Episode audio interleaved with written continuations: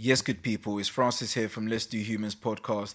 This is just a quick announcement just to encourage everybody here that's listening to our podcast right now, just to ensure that you subscribe and you follow us on all of the various platforms out there that produce podcasts, that's subscribing to us on YouTube, following us on iTunes and Spotify. I mean, follow us, make sure that you share our content and continue your support. That'll be greatly appreciated. That's Let's Do Humans, L E T S D O H U M A N S. Let's Do Humans, one word. Appreciate all of your support. Stay blessed, good people. I can't, I can't, I can't,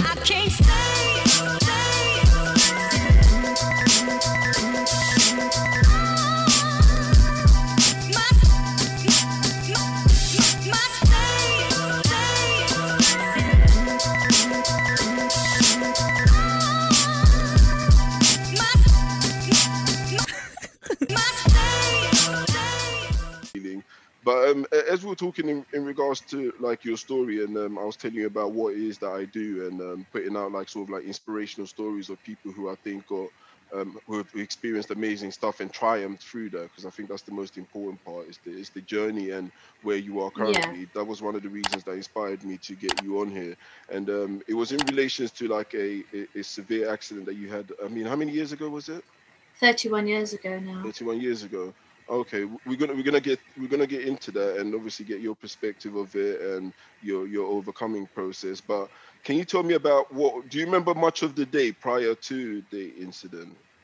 Yeah. Um. So I was age ten at the time, and um, just gone to visit my great granddad in India. So my parents and my dad hadn't seen his granddad for what, 23 years. So since he left India, he'd never seen him and my parents wanted to uh, to give me and my brother, who was six years younger than me, um, just an experience of life like what we've got here in London. Mm. It's not like that in countries like wherever we might come from. You know, like village yeah. life is different. So he, well, both my parents wanted to give us this sort of like a, a reality check of life and what we should be grateful for so just before I was heading to high school, he thought to give this. So yeah, prior to my incident happening, you know, I said goodbye to my great granddad and said we'll see you soon. Um, we're now going to go and tour south of India. So where I come from in India, um, like my family is the west coast of India. Okay. So it's close uh, borders to Pakistan. So if in yeah. geographically, that's where it is. Um, so yeah, so off we went to Mumbai, stayed with some family friends, and my family booked uh, a flight to Bangalore.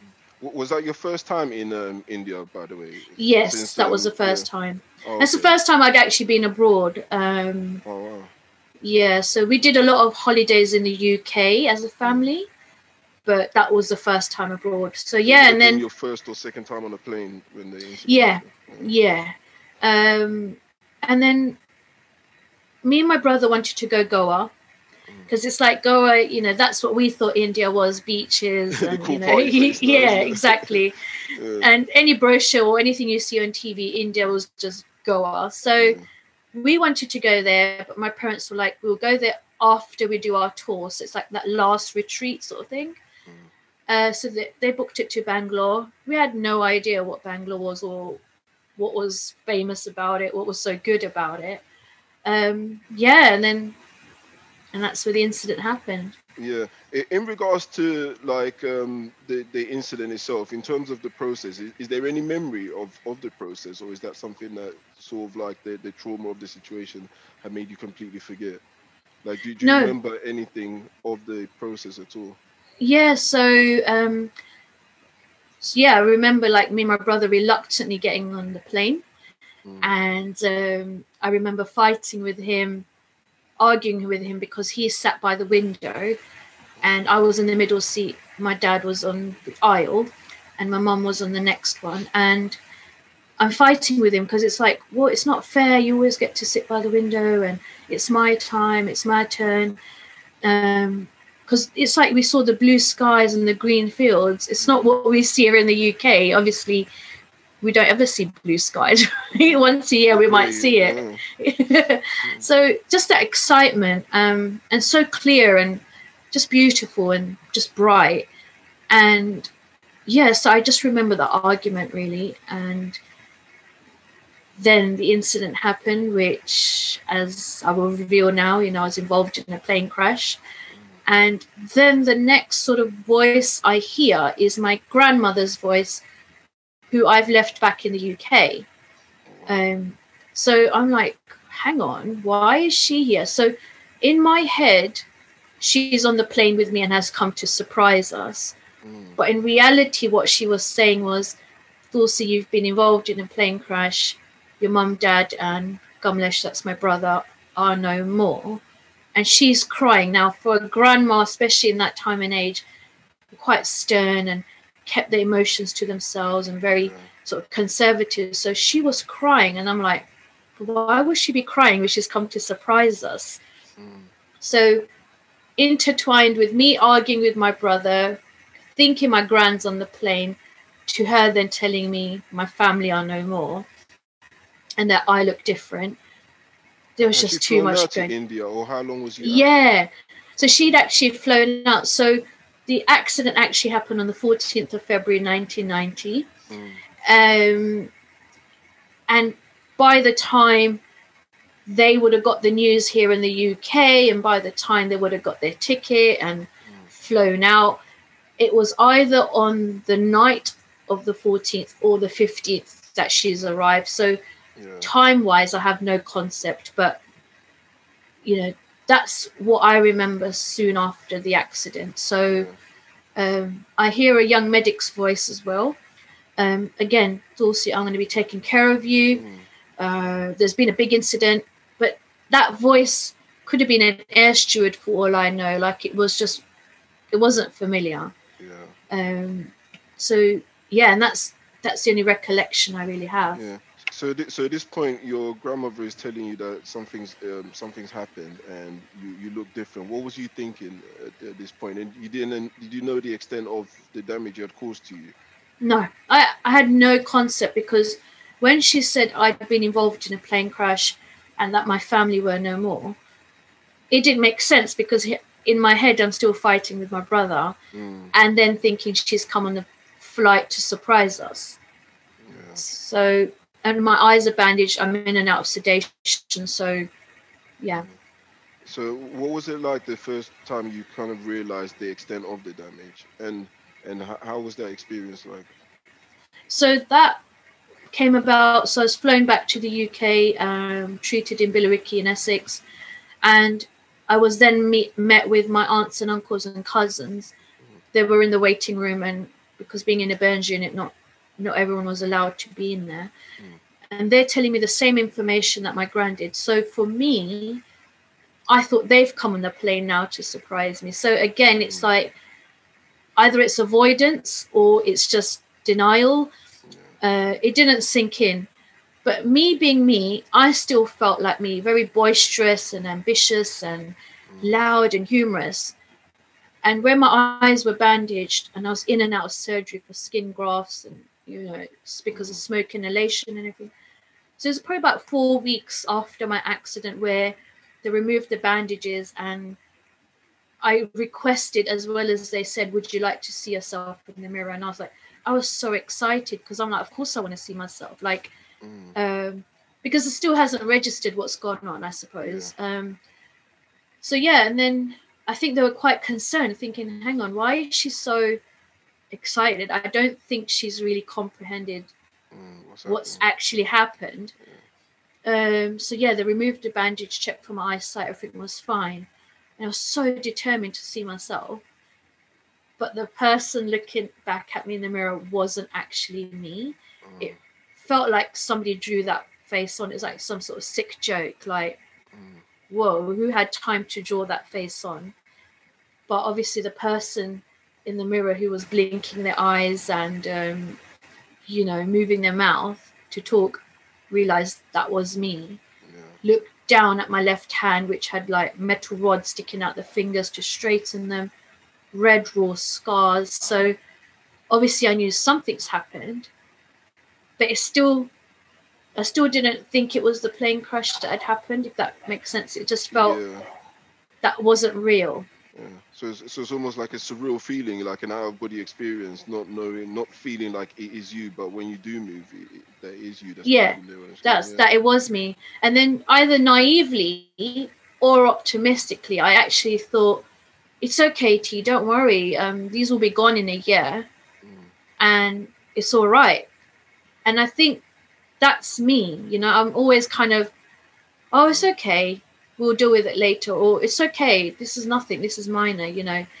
Yeah. And I suppose that's got me through a lot of situations in life. Yeah, they do say there's something incredible about like you know the optimistic um, spirit of certain human beings because there's those that that, that tends to want to project the negative side of things and then they kind of you kind of drown yourself and put yourself into a rut because wherever you process through your mind tends to have an effect on your body and how you feel and how you react Mm. to stuff and how you react to illnesses and injuries. But if you're an optimistic person in general, then you have a different approach which kind of plays a part in the healing process of it also i'm assuming that that's what played a part in your healing process in terms of like your own personal optimistic spirit that you have Yeah, absolutely. Because even looking back now from an adult perspective, there must have been something within me that was able to just get up and go and do the day to day things, even though the mind was feeding negativity at points, Mm. because obviously that's where my low self esteem started yeah when when I've left hospital and suddenly the world isn't treating me the way the nurses and the doctors were because in hospital they see patients with burns and whatever. They see the human spirit. They don't see the scars. Mm. so where I was protected in that sort of aspect where no one judged me no one stared at me to now being discharged from hospital the journey to and from hospital journey to and from school wherever I was going that's where the bullying started. You know the name calling people staring all of that. That's where my low self-esteem started but the optimism the inner spirit was always there but the mind took over yeah. and started to feed the negativity. Um yeah. but yeah i resonate with what you're saying because you either had that optimism or you don't. Yeah. But it's that Yeah, inner definitely plays a spirit. yeah. Yeah. But as a child what, what was that experience like? Because this happened to you when you were fairly young. You were around 10 11 wasn't you? Yeah 10 yeah. Yeah around 10 so like how long until you went back into school how long after um Uh, so I was discharged in June uh, 1990, and I went back to school sort of just the last part of June, and then you've got the three weeks of July before summer holidays oh, start. wow You know. That was pretty So- soon then Yeah, yeah, Yeah. and um, I had day visit to school just to see my friends, Mm. um, What was their which at the time was difficult. Yeah, to be fair, they they were amazing. If you think of a child age 10, 11, having never seen anything like this, to then one of your friends looking so different, how do you as a child treat that person? You know, you just do the best you possibly can. Maybe it might be fear that you don't want to upset that person, also uh, adjusting to your friend looking different Mm. How do we make her inclusive if she's upset? What do we do? I couldn't see that at the time. For me i just felt the rejection. Because it's like it's me. Why are you not getting this? Come on let's play football like we used to. Let's Yeah. do it. But it's not. Things have changed. But they were fantastic. They're still my friends now. Um, they've seen the transition to where I was to where I am now, and I think even for them, they knew that I was going to go far. Mm. I didn't know it, and they knew the potential I had, even though I didn't. So when they Yeah. see where I am now, you can see that they're like, "Wow, we just knew you were going to yeah do so surprised well." yeah Yeah, Um, th- there's one question I'd like to ask. So, like for instance, I was raised to treat everybody the same, regardless of who you are, like what you believe in, whatever. So I tend to have a blanket slate in terms of how I treat everyone. I always go in treating everyone extremely well. Like I, I go under the assumption that everyone is a good person yeah, until I find out that some people are not good. So Yeah. as a child, for instance, when I when I came across someone who maybe potentially looked different to me, I would always, even though the the child mind of me would notice that there's something different, I would then have to uh, um I would then have to consciously like make sure that I'm treating them the same way that I'm treating everyone within the circle. You Mm. see what I mean? So, for, for instance, you as a child, like, how did you did you want people to acknowledge the fact that something had happened, or did you just want them to shut off to it and just like you know treat you as everyone else and just completely ignore the fact, or did you like the idea of people asking you questions and and and you know wondering what happened and continuously query what happened? Like, how how was your initial like feeling towards that? That's such an interesting interesting question. Sorry. Yeah, um there were people who did ask me, but sometimes there's an asking in a tone, the Mm. tone of how someone asks you. So a lot of it was very invasive. Oh, so what happened to you? And not Mm. like, oh, so I noticed you've got scars. Um, do you mind telling me what happened to you? Yeah. there's ways of doing it as an adult. Mhm. As a child, it might be different, and that's fine. There were parts where I wanted to hide away and just not talk about it ever. And then there were parts where I didn't mind answering. But a lot of the times I felt I was in a corner and forced to answer the question, even though I didn't want to. Yeah. And more so, exactly what you'd said, you'd grown up with a blank canvas, so to speak. You there was no sort of preconceived ideas or judgment, and you treated people, like you said, good until they showed something else. I too was like that. So just a simple incident that happened that really shaped me. I was about seven or eight. I went to work with my mum, and her boss's daughter had a prosthetic arm. Now, pros- prosthetic arm, thirty, almost thirty-two years ago, was different to how it looks now. Mm. So it was very obvious. So I remember staring at it. But the way my mum caught me staring at it, she really pulled me aside and go, Don't you Mm. ever make her feel bad. To which I didn't think that's what I was doing. I was just inquisitive, like, oh, she's got What's a that? different why has she got a different colour arm, so to speak. It was as simple as that. But when she pulled me aside and she goes, How do you think that girl must have felt when you stared at her? I'm like, but I didn't realize I was. So she goes, if if that bothered you, you should have asked me. I said, but mum, I didn't even it didn't bother me. I was just it caught my eye. Yeah. And from that day, I've learned the non-judgmental aspect. So I wanted people to treat me as me without the judgment. But as we know, the moment you step out of your house, judgment starts, right? yeah, it's very different. Skin color, height, weight, Yeah. visible difference, non-visible. You, you, there's a whole spectrum of judgment Yeah. out there. yeah. Um, that's how it was. I, I- think to me that's why the education at home is so like vital and, and I think genuine conversations between parents and children are essential for these things because it's hard to prepare a child for like that sort of reaction. So if I if I wasn't raised in that type of environment and I just stepped out into the world, then it's like, yo, like, you know, I, I would react as a child. Which, Yeah. which which can be extremely offensive and it can be detrimental to someone's like um, well-being but you Mm. know I, I think the reason why potentially like I, I, I was exposed to such things is that I grew up very like um, in a very mixed cultured environment. Like my best friends from Pakistan, my, my other friends from Eritrea, uh, like my whole circle. There's five of us, and every single person is from a different country, different Mm. color, different religion. So it's like I, I kind of had that early stage training to understand and be sensitive to others, but some people just don't. And now we live in Yeah. a world so many mixes, so many variations. So it's it's a great it's a great thing for parents to do to have those conversations with their children at an early stage because other kids could have come into your environment and been extremely like you know bad to you which would have affected you growing up um did you did, what was the experience like growing up as an adult so like the transitioning from like you know being in the playground in school with the scars and having those type of reactions to now going into like college university and adult life like what, what was the treatment process like throughout those stages? Um kind of similar to be fair. Um again like going into college obviously now it's a new stage of life. I went to waltham forest college so again very mixed mixed college as we know.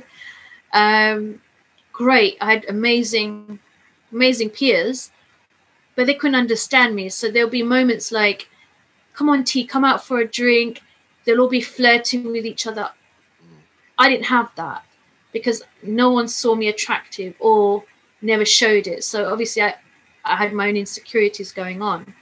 So I felt left out, so I would avoid going out with them. because I didn't have a partner or I didn't have a boyfriend or whatever. Yeah. So I was kind of felt like I, I was different. Um, that's just my preconceived ideas. It wasn't what they put on me. It's just what happened. And then, um, you know, I went into the hotel and tourism industry because I wanted to travel. Um, so being in an accident never put me off going on a plane. You, know, Oh. I just it was one of those things. I was quite lucky. I grew up with the fact that it's one of those things. It's not every day a plane crashes, and so that was my mindset from a young age. So anyway, I went to do this hotel and tourism course. I got to work in Guernsey, um, so I was away from home. And then when I came back, back to London, applied for jobs here, and I applied for a job in a hotel in London. And the letter that came back was, "Dear Miss Vagjiani, unfortunately, um, you didn't get the position.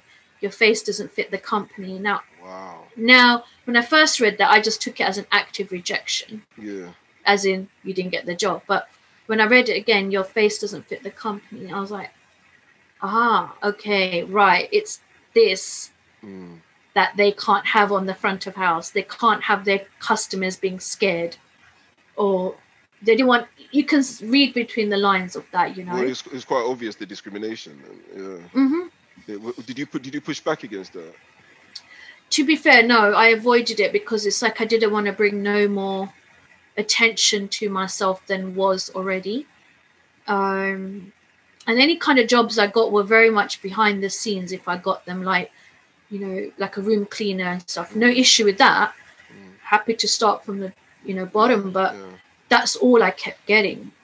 And yet I've got qualifications. So, um, so yes, that happened. And then, then going down Oxford Street, you know, like we would do for a Saturday job, you know, like we would have done. And there are CVs. Yeah, handing out CVs. So did the same thing, handing out, went with my cousin.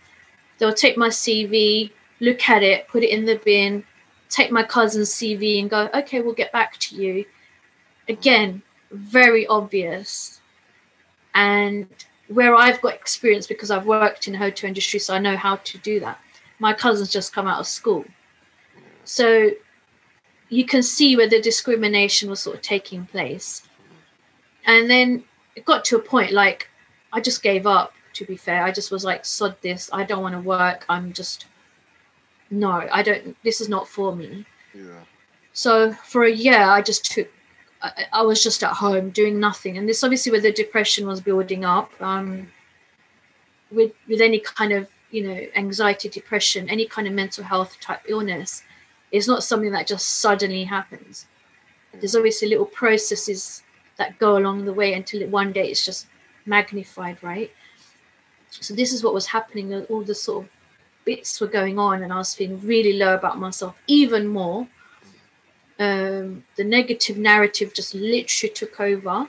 Yeah. Do you think there was Um, one like um, there was one incident that broke the camel's back, for instance? Do you think there was one particular incident that definitely Yeah. you into what, what was that, if you don't mind? So the biggest thing that happened was, so at that time I went to sign on, um, so job seekers allowance at the time, and waiting by the bus stop to go to the job centre. Um, don't feel great as it is. The weight has piled on, so I don't feel amazing. Going to the job centre is the last thing anyone on the planet really wants to do because they make you feel even more worse than you do Yeah, feel already. Yeah. Right. And then they put it upon you like, why haven't you got a job? You know, that kind of thing. So, already feeling low at the bus stop. There's a set of lights, the bus stop's there. The lights were red, car pulls up. There's four guys in the car, wound down the window, and they shout, You're so effing ugly, you should have died. So, to me, I looked around thinking, Oh, wonder who they're talking to Yeah. at no point did I think it was me. And if it did, if I did think it was me, I definitely was in denial. But I looked around, there was no one at the bus stop. It was just me. And I'm like, wow. So already feeling low, mm. then is this what really society actually thinks? Probably, because that's what I have seen so far.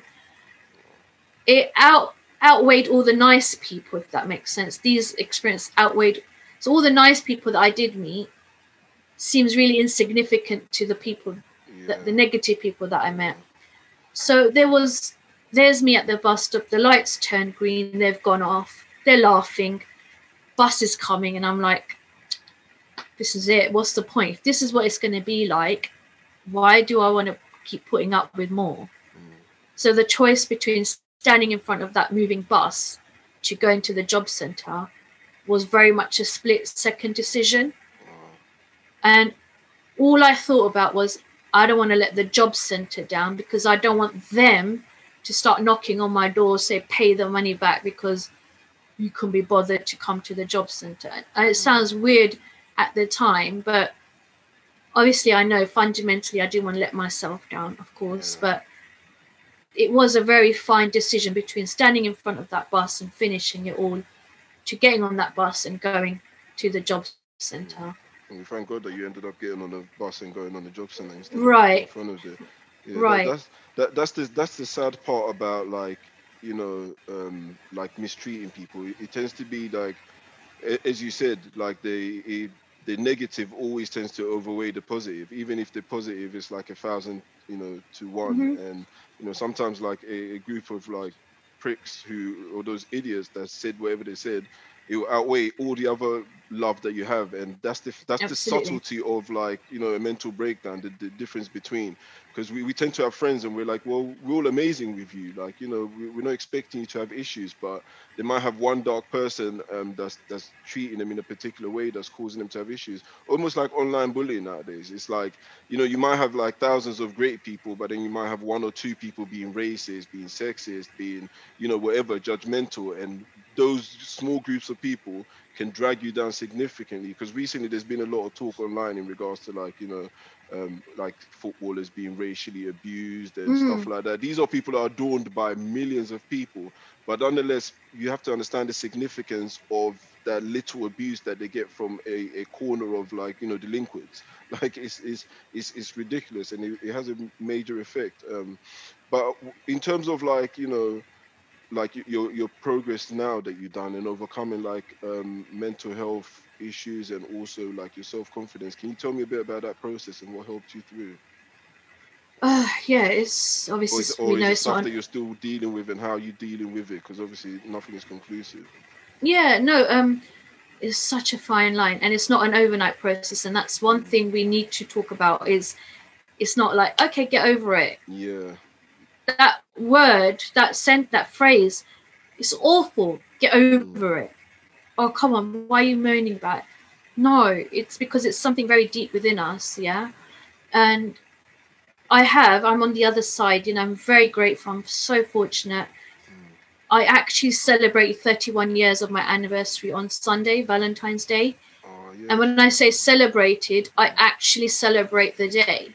It's not a day for me of mourning Mm. because as as we grow up culturally, traditionally, culturally, however, we have to see our anniversary dates as a negative or a sad thing. It never feels sad for me. It never felt sad for me.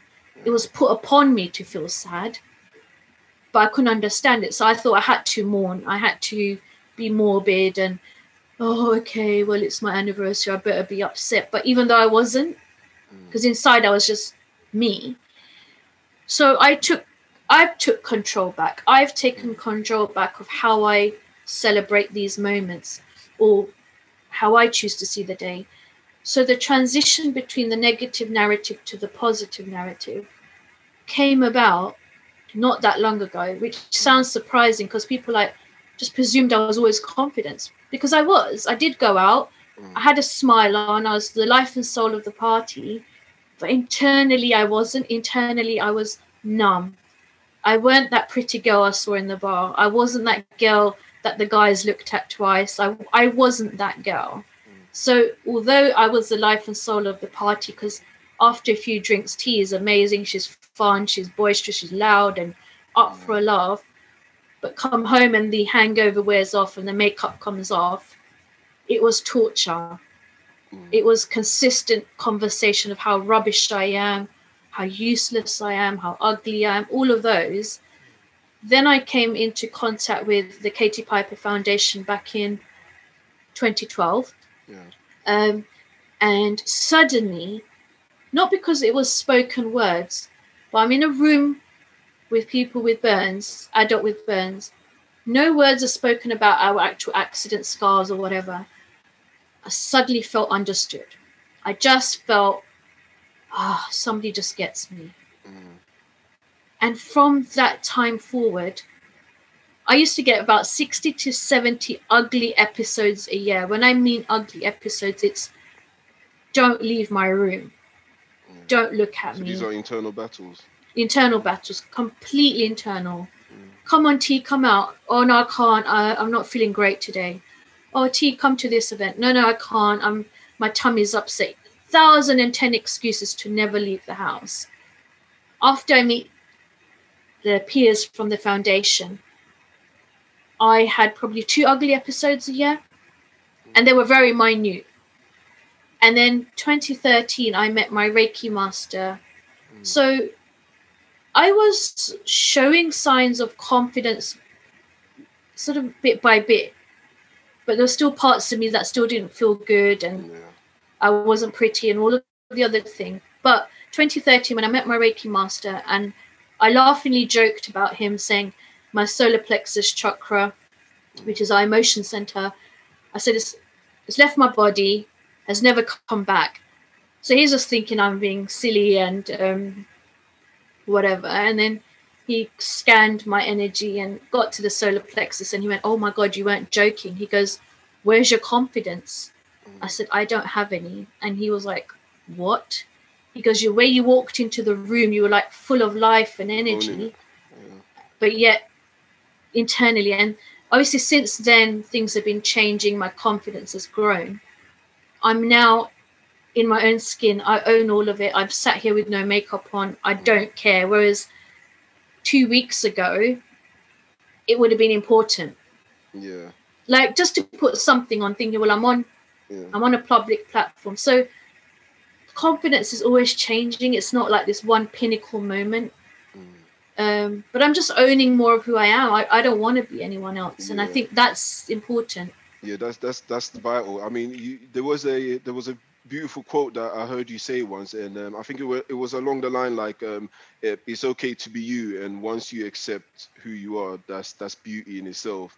And that kind of like you know signifies what you just described, as in like you know you, you accept who you are now, and you know you, you're you're cool with yourself. As long as you accept who you are, you're fine with yourself.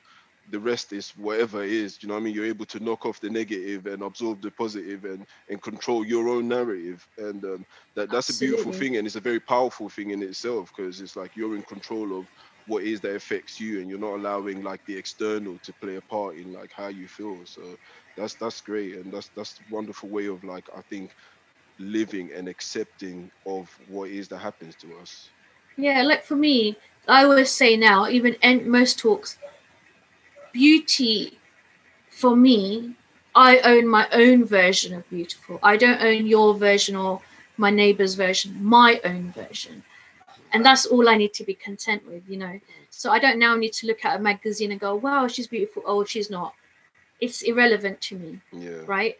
I own my version. So I wear what I like, I dress how I like, I'm flamboyant, I'm, you know, play down. However, I go with my own mood. And I don't care if it looks silly or not because it looks fine to me. yeah And that takes a long time because, again, we're always seeking some sort of external validation for something. Whereas for me, that external validation doesn't really mean anything to me.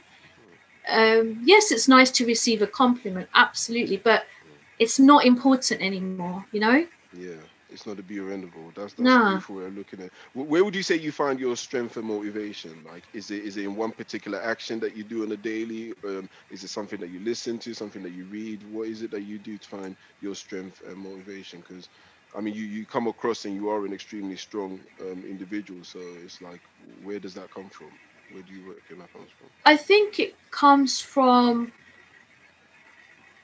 I've from a young age I've always seen about helping people. I didn't know what helping people looked like. Mm. It's just something I wanted to do. I was driven by it. And it sounds really weird because in mindset te- techniques and coaching it's all about focusing on yourself so then you know, mm. self-driven. Yeah. And it never sat with me. Okay, yes, it's great to work on yourself. I'm all for that because I've done the job. But my drive has always been to help others. So I know all the things that I've been through have been so that I can help others.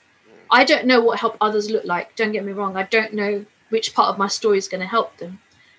But I want to better myself so I can represent the better version of me to you, the viewers, the listeners, so they can then find something to better themselves. My drive has always been to be a better person than I was yesterday, Yeah. but I know there's going to be a better person tomorrow. Uh, my faith, and I don't mean just on in a religious aspect at all, this inner faith has driven me here as well. Like, like we talked to earlier on, there's a spirit within me that was determined for, way before the accident Yeah. that just kept going. Don't know how, because when somebody says, How would you get through all of that without your parents? Yeah. My answer is, I don't know. Yeah. I don't, because there wasn't one there wasn't one pinnacle thing, but there was that inner strength within me, which I truly believe we all have. To be fair, it's just we may not have a situation tap into that or be guided how to tap into that. Yeah. but we do we do have it and i think that's what keeps me going and that's what helps me just drive myself forward. But my main focus and motivation and i would say this really out loud is my niece. Mm. um, i've been so blessed to you know have her from such a young age like from day dot uh, her influencing me as i'm influencing her. And she shows me what it's like to be a compassionate human being now we talk about sometimes teaching our children to just see everybody as everybody not color or you know height whatever. She had that in her because it's really weird. Like you know sometimes we might describe um i've never been comfortable with this but you know it's okay where oh what about your friend? You know what's her name? The one with you know the brown skin.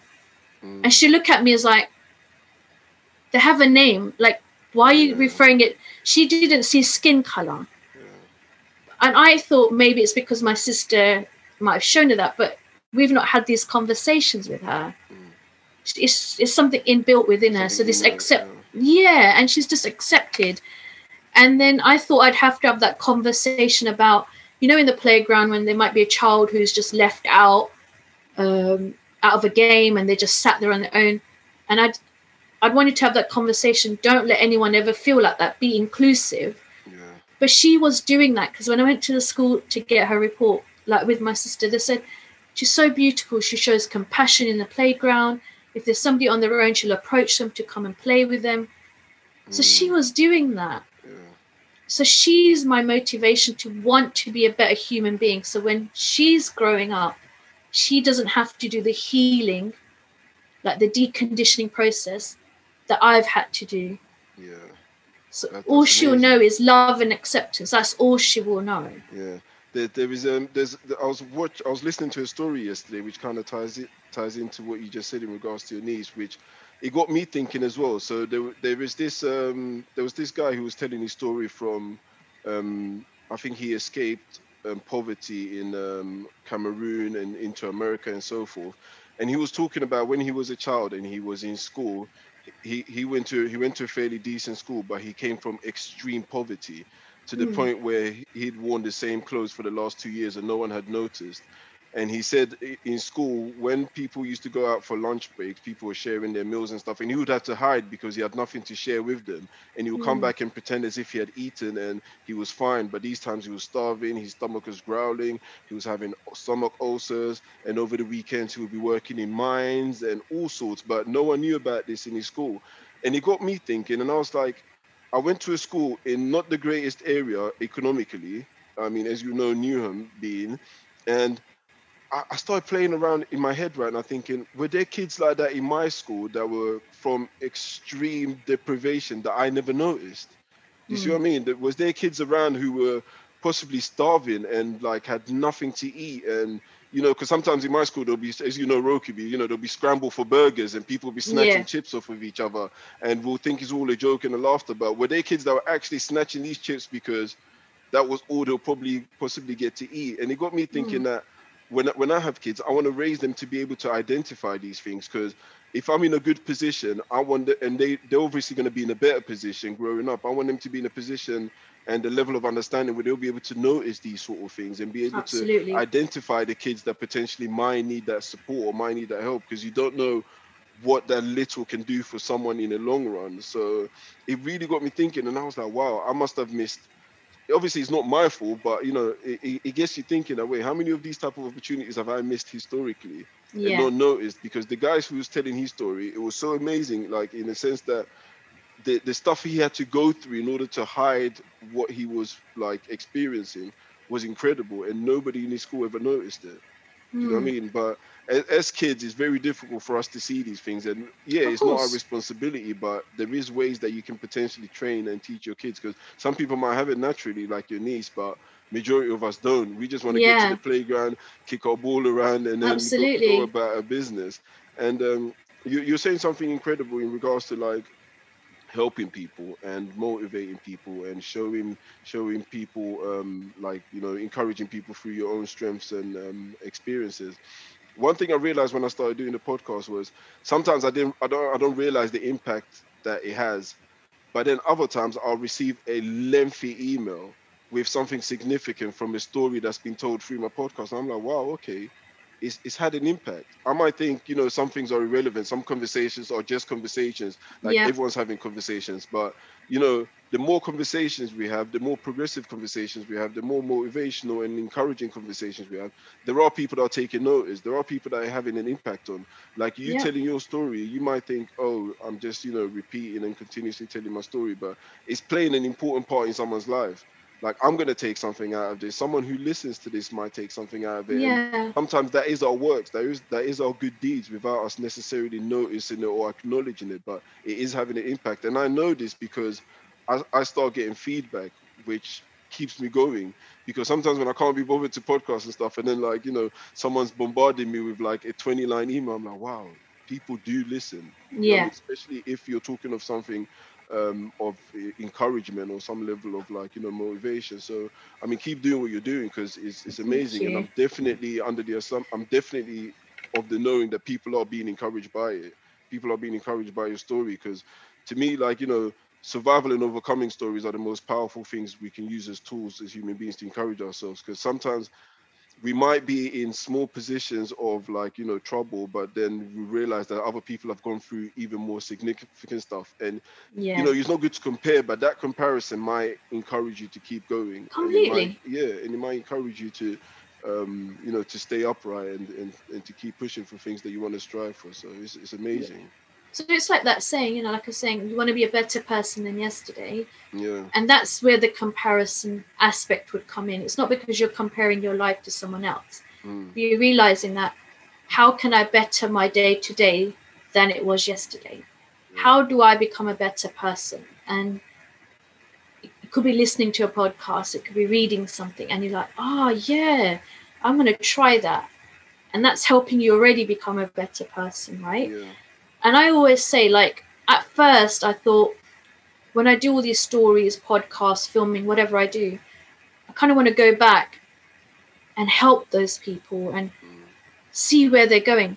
But when I when I really realized I'm only here to plant seeds, I'm not here to water them. yeah I'll give them the water kit, no problem, and that water will have love in there. But how they choose to water that seed will be up to them, right? I can't go back and go, "Hey, buddy, have you watered it? Are you doing this? yeah. You know, did you take the um, bad leaves out? Did you clean the roots?" I don't need to do that. That's not my job. My job here is to plant the seeds with love, give your water kit, which is basically a clean mindset. Then what you do is entirely up to you.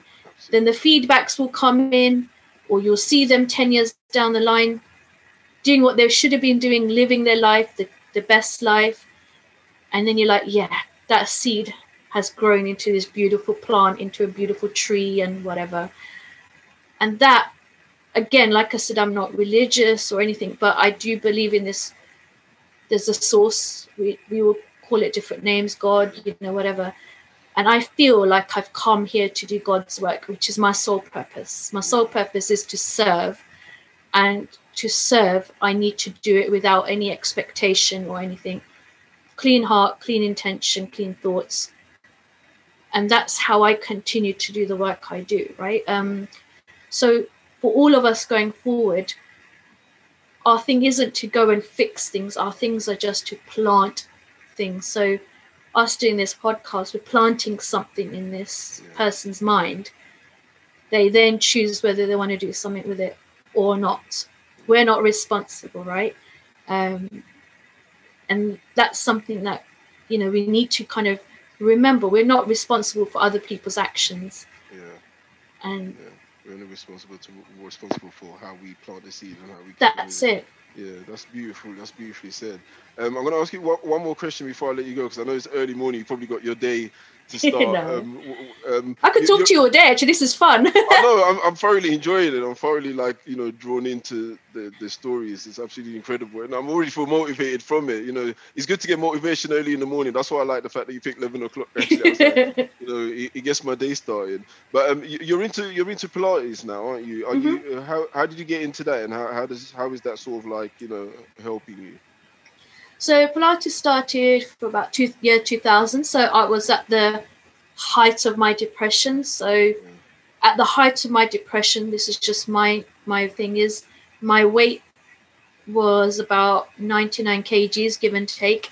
Um, I was a size 24 that in the UK 24, and that's quite shocking because as a small person frame, that didn't sit with me in a health way, in a mental way, in any way. Um, went to the local gym in East Ham. Uh, I heard the word Pilates in magazines, but didn't know much about it. It's, like it was a word, it? yeah, and it was a fad and a trend, and all the stars were doing it. So of course, but anyway, in the gym they actually did have a um, Pilates class, so I went along, and I was so excited. And the instructor, she was a supplement teacher, so she she took we were all sort of sitting there. and She told us to lift our legs off the ground, right, just one at a time. And I thought I was because I thought I was lifting my leg, and it didn't even come off the ground. Wow. So she's like, "Oh, lift your leg," and I said, "I am," and she's like, "Oh my gosh!" So I think it hit her Yeah. how weak I was in my body. Mm. So where my mind is strong, my body was so weak, and I then got embarrassed, of course, because I'm like, there was a guy much older than me, and he was like, his legs were up, and he was doing all sorts, and I'm like, can't even lift it off the ground. And I I asked her, do you do one to one? So she started training me at home.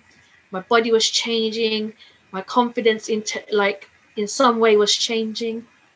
I then went on and found a degree at University of East London in Stratford, which That's is what I went to perfect. as well. You know, I, I went to the Cyprus campus. Oh, okay. Yeah. So this course came up with um it was complementary therapy, but specializing in uh Pilates and therapeutic massage, which is just hand in hand for me. I went and did the course. I know we haven't even we haven't even talked about this aspect of my life, which is still big, is Yeah. middle of doing my degree and I got diagnosed with end stage renal failure. So Wh- What is Finally, it's basically um kidney disease. Oh, okay. So I didn't even know I had a kidney disease until that moment. And uh, within four months of being diagnosed, in the midst of doing my degree, I was on dialysis. And again, life has just kind of thrown a different curveball. So I've had to adapt again to a new way of life. Um, have my textbooks and everything on my bed, my laptop, connect myself to a machine at night because I used to dialyze at home for eight hours. And I did my degree that way. Wow. So, like, so many curveballs have been thrown my way, but each time they have, I've had to find a new normal.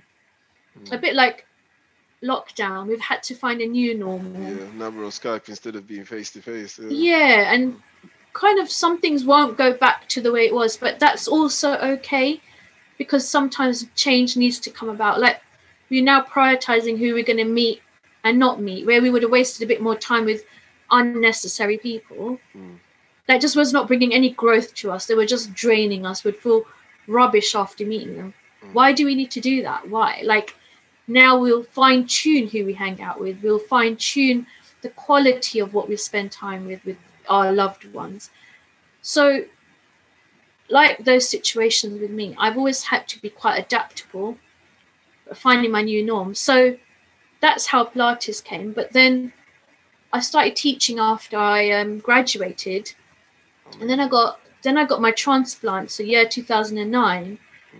So twelve years now I've had my transplant, and it's a whole different way of life. Yeah. So I'm now surviving from a health perspective, not because of my scars. Mm. So my scars never limited anything. It was just my mindset that limited me. But now on the physical, I have some limitations, not a lot, because I'm not going to put emphasis on limitations. But life just just throws things, and it's it's okay. That's just how it is. But I recognize I had to go through that to be able to talk to someone like you today, right? Yeah. Was was the kidney failure as a, as a result of the um the accident, or was that No. something completely separate to that? So completely separate, Oh, yeah. okay.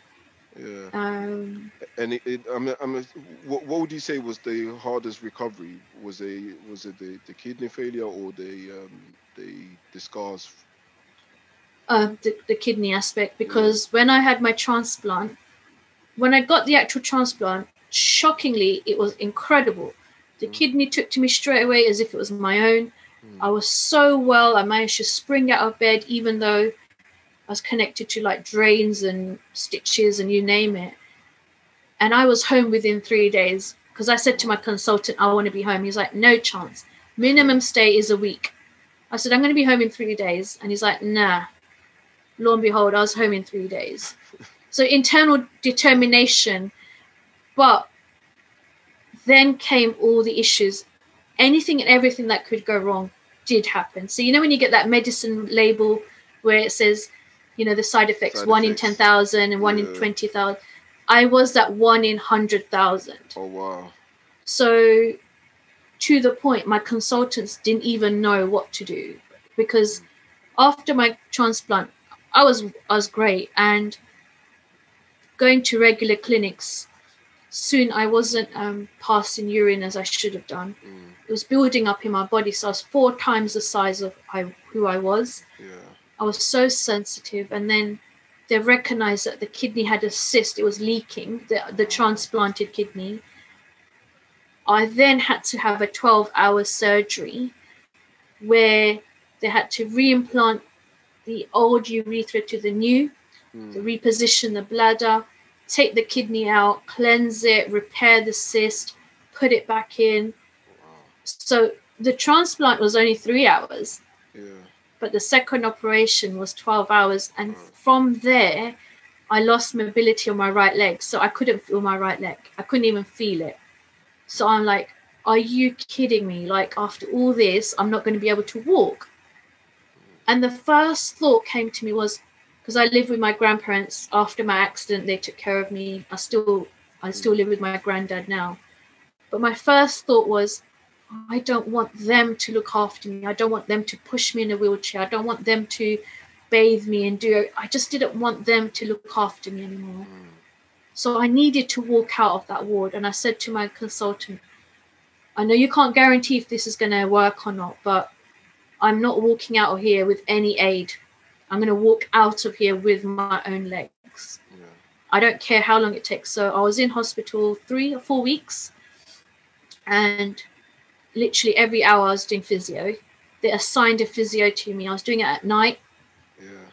By the second determined. week, so I just because Mm, my first thought was I didn't want my family to take care of me. yeah.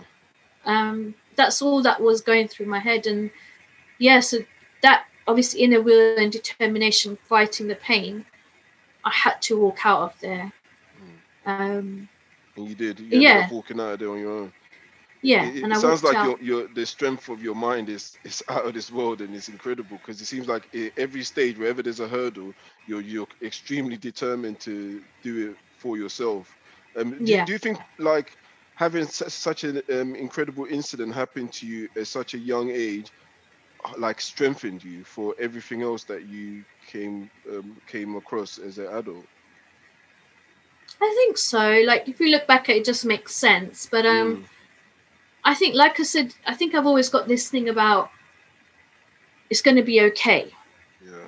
I'd have to tell myself it's going to be now. I don't know what okay is. It's not what I think it's going to be. Mm, Because remember, universe always throws us curveballs. We have this plan, and something happens, and we're off plan. yeah. So we suddenly think we're a really horrible person, and why isn't it going this way? And I wanted this, but I've got this. But we don't realize that that's what we were meant to have to teach us or grow us or whatever. So I always thought I'm going to be okay. Um, at a young age, we have a preconceived idea what okay is. It's going to be this picket fence and yeah. lovely, you know, 2.4 children type attitude. But yeah.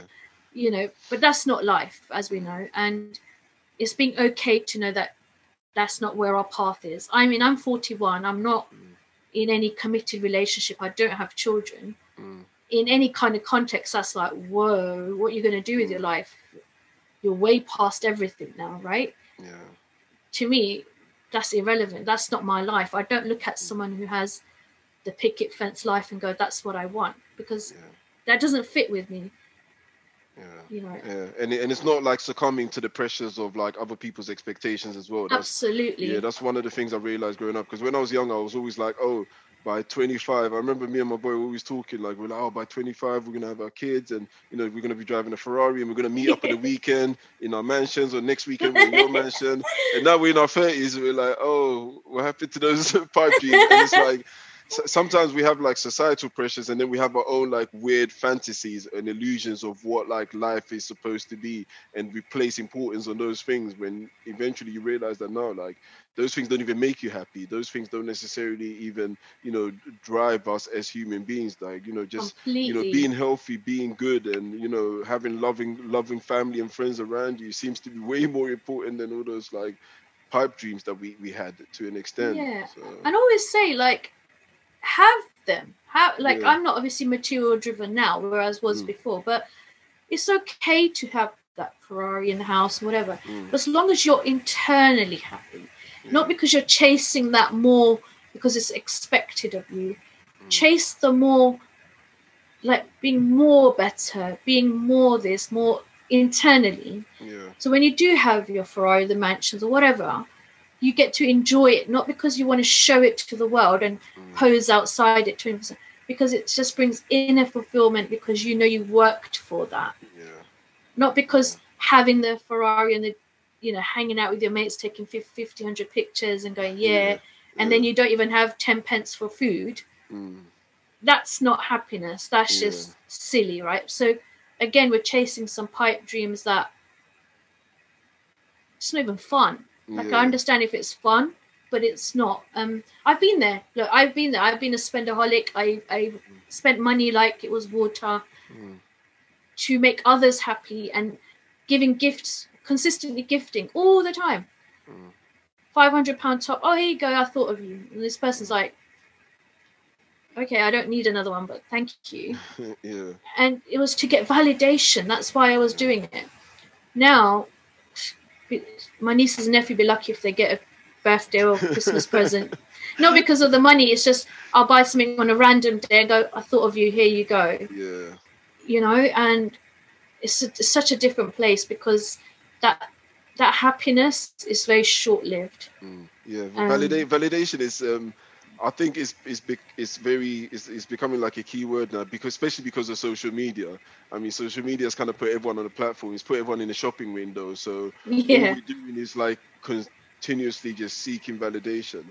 Like we're continuously seeking for strangers' approval and validation for our own being, and it's really Yeah. strange and weird environment we're in. And as much as we try and avoid it, it it's kind of becoming like an ine- inevitable monster that's like, you know, chewing everybody up. And uh, um, how's your experience like on on social media when like you know you you came because you're very confident on your social media. It seems like you're very out there.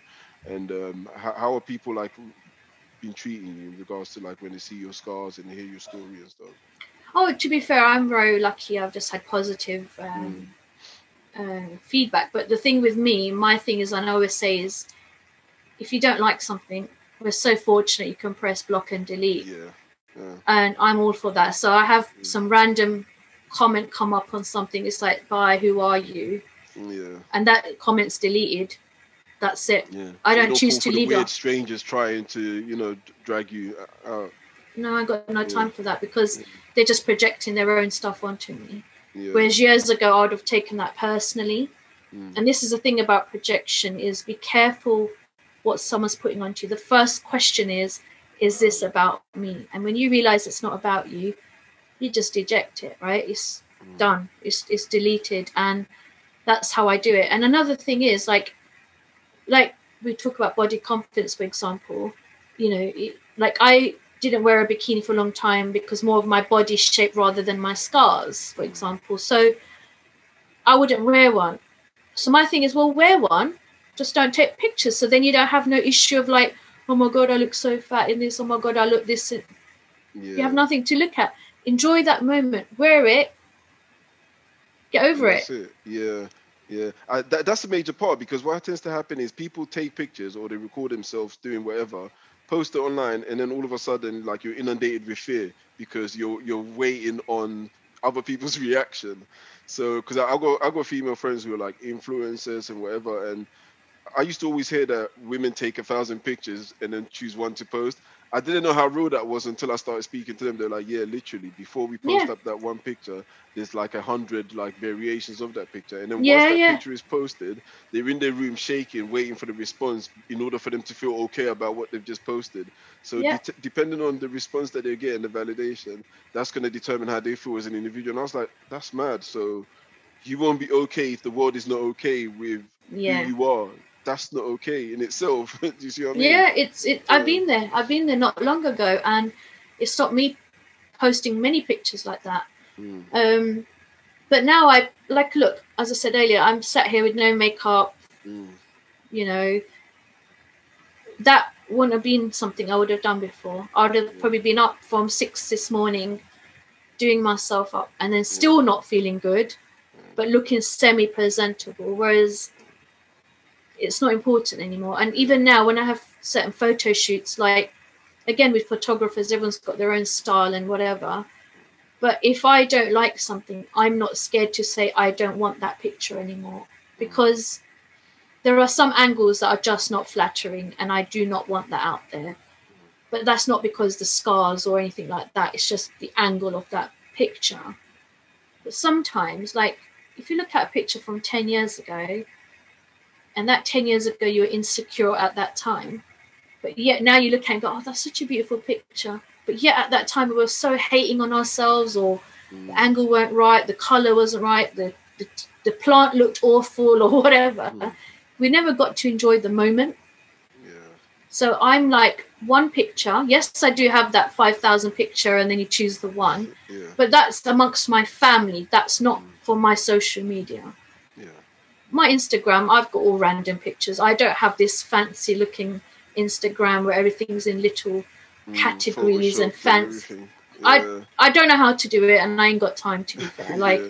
is it like, do I eat or do I spend five hours editing a picture? I mean, come on. Yeah, that, that, that's something that I, I I actually purposely do that. So what I do is I like I, I purposely go out of my way to not make sure that my pictures are like professionally done or Mm. like you know I haven't had a trim now for ages. As you can see, my beard and my hair is all over the place. And because to me that that's me putting out. And I'm I'm trying to I'm trying to almost like um, prepare the world. To, I'm trying to almost control the world's expectations of what to expect from. You know what I mean? Or what to expect from me or or my podcast or me as an individual. So don't come to my page expecting to see glamorized pictures of me posing and it's all like Photoshop. Yeah, maybe one day I might do a photo shoot. Someone might invite me to do one. I mean, Sure. I'm, I'm not I'm not myself gonna set one up, but if someone wants to invite me to do one, I'll do it. But nonetheless, I make uh, if you check most of my pictures or most of my imagery, it's never really polished, and it's it's something that I consciously do because Yeah. I realize the pressure behind once you start something, you have to carry it through, and that's too much energy and it's too much Oh, time. big time. You know what I mean? I got I got a lot going on. I've got great family. I've got great friends. I've got great projects I'm working on. Like to edit pictures and to put out an image which is potentially false of myself online.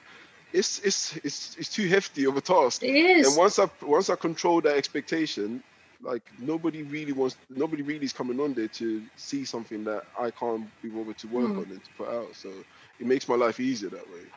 yeah, Mm. I agree. Yeah, and I think that's that's the best way to go about it. But um, what you got planned next, like in terms of like works coming up and projects? Is there anything of interest that you would like? To be honest with you now, um, like I said to you, I celebrated my 31 year anniversary on Sunday, and um, I'm I feel I feel very complete. I feel very like it sounds really strange now, like when I say it this way. So I hope people don't find this disturbing. But if I was to go now, I'm going on a high, and that's not to say I don't have other goals and ambition. Far from it, but it's more when they come along, they'll present themselves. I'll I'll be happy in that. But right now, I've got nothing in the pipeline that Mm. you know um, that I'm going to talk about, or there's something coming up. But that again is more open. I'm very open. Like I might say that, and then by two o'clock today, I might get a phone call, and that's Yeah. fine. I'd rather have that mind space. But I do uh, meditation, so I deliver meditations online at the moment. Oh, amazing. Um, I and in my meditation is how I help people transform. So planting the seeds Mm. this way, because obviously in person I'm not able to do my talks because by profession I'm a motivational speaker Yeah. um, I did a talk, actually, my first talk online last two weeks ago. Okay. It was so surreal because I'm used to stage, I'm used to performing, and here I am stagnant on a chair in my room Mm. talking to a blank computer. It's so bizarre. but um, but my thing is, as I said, you know, I'm t- about planting seeds. However, I can do it. That's what I do. So I do meditation more so help people come back to themselves. There's no hard and fast rules when I do my meditation. You know, I'm not very much sit in this position and don't breathe. You know, I'm very lie down, sit down, hang upside down, whatever's comfortable for you, just so you can disconnect from everything and come come back and connect with yourself. Yourself, yeah. Um, so that's what I do. Um, like I said, I do that online, and every month I just do it once a month. I have a different theme. So this year, where February is about love, um, this year's, this this month's theme is about self love and how do we give self love. It's a word again thrown out, thrown out, like a lot of words are. You know, words are just thrown out like confetti, but self love we all should have been taught that from day dot. It's something that should have just happened the moment we took our first breath. Because that's what we knew. We knew love from the moment we took our first breath. Everything else was put upon us expectation, guilt, fear. You know, that's all added. But Yeah. our first thing was love. We, we the first breath is love. Mm. And so it's like, how do we come back to that? How do we give ourselves that love be able to give others? Yeah. why do we feel we're less deserving than someone else so yes every month i have a different theme um yeah so that's what's going on Yeah, I'll definitely be keeping an eye on that. And um, there's, there's, so when you say you celebrate your 31st anniversary, I know you touched on that um, before Mhm. as well earlier. What does that entail? it just basically now so again consciously i decided i'm not going to post about this date every year now because up until from my accident till now i've acknowledged the date like i said either it was from sadness or other people's expectation of how we should avoid the day or don't talk about it but in the last 10 years i've taken control back of how i want to celebrate mm. how what, how I want to see the day. I don't want to see a day of like, oh my god, I lost my family, poor me. Mm. I've never been a pity party person, but I do things like okay, on the superficial level, we have St. Valentine's Day, so where we have that fake day of one day of going all out, getting your hearts and flowers and whatever. But I, kept with the theme love, so I spent the day going out for lunch or dinner with a friend or family or whatever and celebrating that. But this year, all the internal healing that I had to do for my inner child who went through the accident, did things on her own, fought against the prejudices, the bullying, um, the low self esteem. It's all come back full circle. I look at the day I walked out of that wreckage. Well, not literally walked out, but come out of that wreckage to be where I am today. The work I've put in, internal healing, layers and layers and layers of trauma. I took control of the day now, whereby next year I don't need to post about it because now that date it's not a negative date. It's not a date I need to look back and go, oh God, I lost my family, poor me. Oh, I don't have nobody. No, it's a date to remember that that's when I was born again. That's when actually my journey actually started. Um, because where I talked about earlier about, you know, I'm doing here, I'm here to do God's work. I am because I had to go through that to awaken this spiritual energy to be able to help somebody and not be the pity party because I have a choice. I could either be a victim or a survivor. Yeah. And I choose not to be a victim. You know, I choose not to. And that's just because of the words I use and my mindset, right? I'm not saying I wasn't a victim because at the point of incident or point of impact, I am. But then I have a choice of what I do with it after. Um, so that's what this signified for the celebration. So I got a cake this year, Oh, nice. and my niece. So again, quite bizarre that she's never seen me any different. Of course, she doesn't know any different. She's seven now. so This is what she knows. But there have been times I've asked her in a roundabout way, "Do you see me as different?" And she just looks at me as like, "Well, I don't like what you wear, but no, I don't see you as different." You know, and so we laugh about it because I always anticipate that moment she might ask me. Mm. She's never asked me. So on Saturday, my sister had to actually tell her what happened, not because she had to tell her, but because why are we going to her house to have cake? Oh, She was like, Is it her birthday? Yeah. Yeah, she's like, Is it her birthday? But it's not July yet, so it's not her Mm. birthday. So why are we having cake? And of course, obviously, the whole social distancing and everything. So, but so that's why my sister told us. So it's like, she was involved in an accident, she lost her family, and that's how she got her burns. And she looked at my sister like, What's burns? So she still doesn't know yeah. She hasn't processed it. that this is different. So for her, it's not. This is just me. And then my my brother, my cousin brother, he did this sort of tribute reel fa- uh, video thing. He posted a few years ago. Uh, we showed her on Sunday. So there's a picture of me as a little girl with my dad. She's like, "Oh, you're so cute," and she looks at me. She goes, "You're cute now, but sometimes you're annoying." So she still hasn't picked up the fact that that little girl hasn't got scars Mm. and this person has. So she still hasn't made that differentiation. Yeah. So for her, she just sees a soul. Yeah. And that's when I realized that she's just not polluted. Mm. She's not polluted with anything. She's just driven by what she feels rather than what she sees. Yeah. And uh, that's, I think that was a celebration encompassed as a whole. And I think I'm just done. You know, I'm done talking about that date. I'm done writing about that date. Everything I needed to write, offload, share, I've done it. You've done it. Yeah.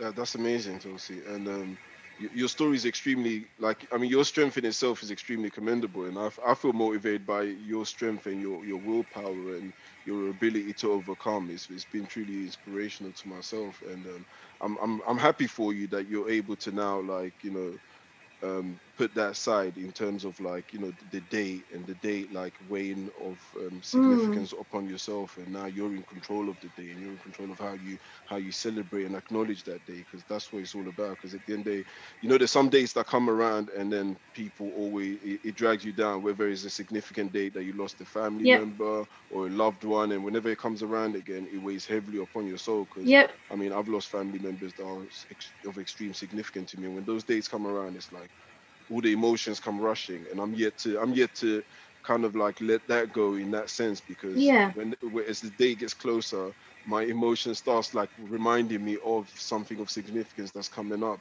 and um, as human beings it's extremely hard for us to let that go. And sometimes you know we don't know if we should let it go because then we feel guilty if we do let it go. Yeah, and but at the same time we also need to learn how to like continue living and continue living in the right path and with the strength that's required for us to survive in the current world that we're put in. So i, I commend you for for all of that. And um, i truly Yeah. appreciate you sharing your story with me because Oh, not just my you. listeners because i'm fully inspired by it. And uh, you know i truly i thoroughly appreciate it. And i really want to thank you for coming on the podcast and sharing your story Thank you. Yeah, I mean, just a quick reflection on what you said, but that's exactly it. The date. So Mm, anticipate the date, but that's not to say on the 19th of March I'm not going to cry yeah because that date might feel more of a loss, even though something hasn't happened on that date, than maybe the 14th of February. Like sometimes our birthday on the actual date might not feel like that because it depends how we woke up. We might just wake up feeling sad just because we do, or we might wake up feeling really excited. But in that birthday date, that day just goes with how you feel, not because it's the date. You know, I might feel my birthday is on the 6th of December for all I know mm. because I just wake up feeling excited. So I celebrate whatever I need to celebrate on the day I feel good. So that's why I got the cake for the 14th because I felt good. I feel good. I feel amazing in myself. I yeah. wake up grateful, positive. So I got a cake. Now it sounds really bizarre when you think of a anniversary date of a lo- of a lost one and getting a cake and some sort of celebration. But I'm here to be a game changer. I'm not here to just take what's the norm and expectation mm. because it doesn't work with me. It, and it doesn't work with a lot of people. We're- caught up, like you said, the guilt, the expectation, and we have to and we must. And then I'm a really rubbish person if I don't acknowledge the date and then I'm not upset. Does it mean I'm over them? Does it mean I, they don't mean anything to me? No, it's just in that given moment, we're not feeling those things and it's all right. It literally is all right. It doesn't mean you've forgotten about them. It doesn't mean they're less significant. No, they'll always be there. They're a big part of us. But on a soul journey, we've got other things to still do. Most definitely. Yeah. and I think people yeah. need to hear that because what, what tends to happen is that when we don't let go, or not even necessarily let go, but when we don't, like, you know, acknowledge that part and um, allow it to live out its path, we, we, we drown in it. And, you know, it has, a, it has a serious effect on ourselves personally as well. And the thing is, like, fair enough, that damage has been done to you, but nonetheless, you don't want that damage to be a continuous um, doing and chipping away at you as a, as a person and as an individual and having a mental effect on you and you having breakdowns because then you haven't achieved nothing you haven't you haven't succeeded in the healing process so Yeah, I acknowledge it. Absolutely, Yeah. absolutely acknowledge the day. Acknowledge the people you've lost. I do. I Mm. acknowledge the fact I lost my family, and obviously I've got a new sense of life, a new sense of identity. But I don't need to revel in that. yeah I don't need to feel morbid for the sake of feeling that, like or upset. If I don't feel upset, how can I fake that? yeah and it's all right. It's all right. And like I said, on 19th of March on a random date, I might cry because I just missed them, but I acknowledge that rather than suppress it and go, oh God, why are you missing them now after 30, 31 years? mm. Grief, there's no time. Grief is a personal journey, as is everything in our life, it's a personal journey, and that's what we need to acknowledge, you know. I I I.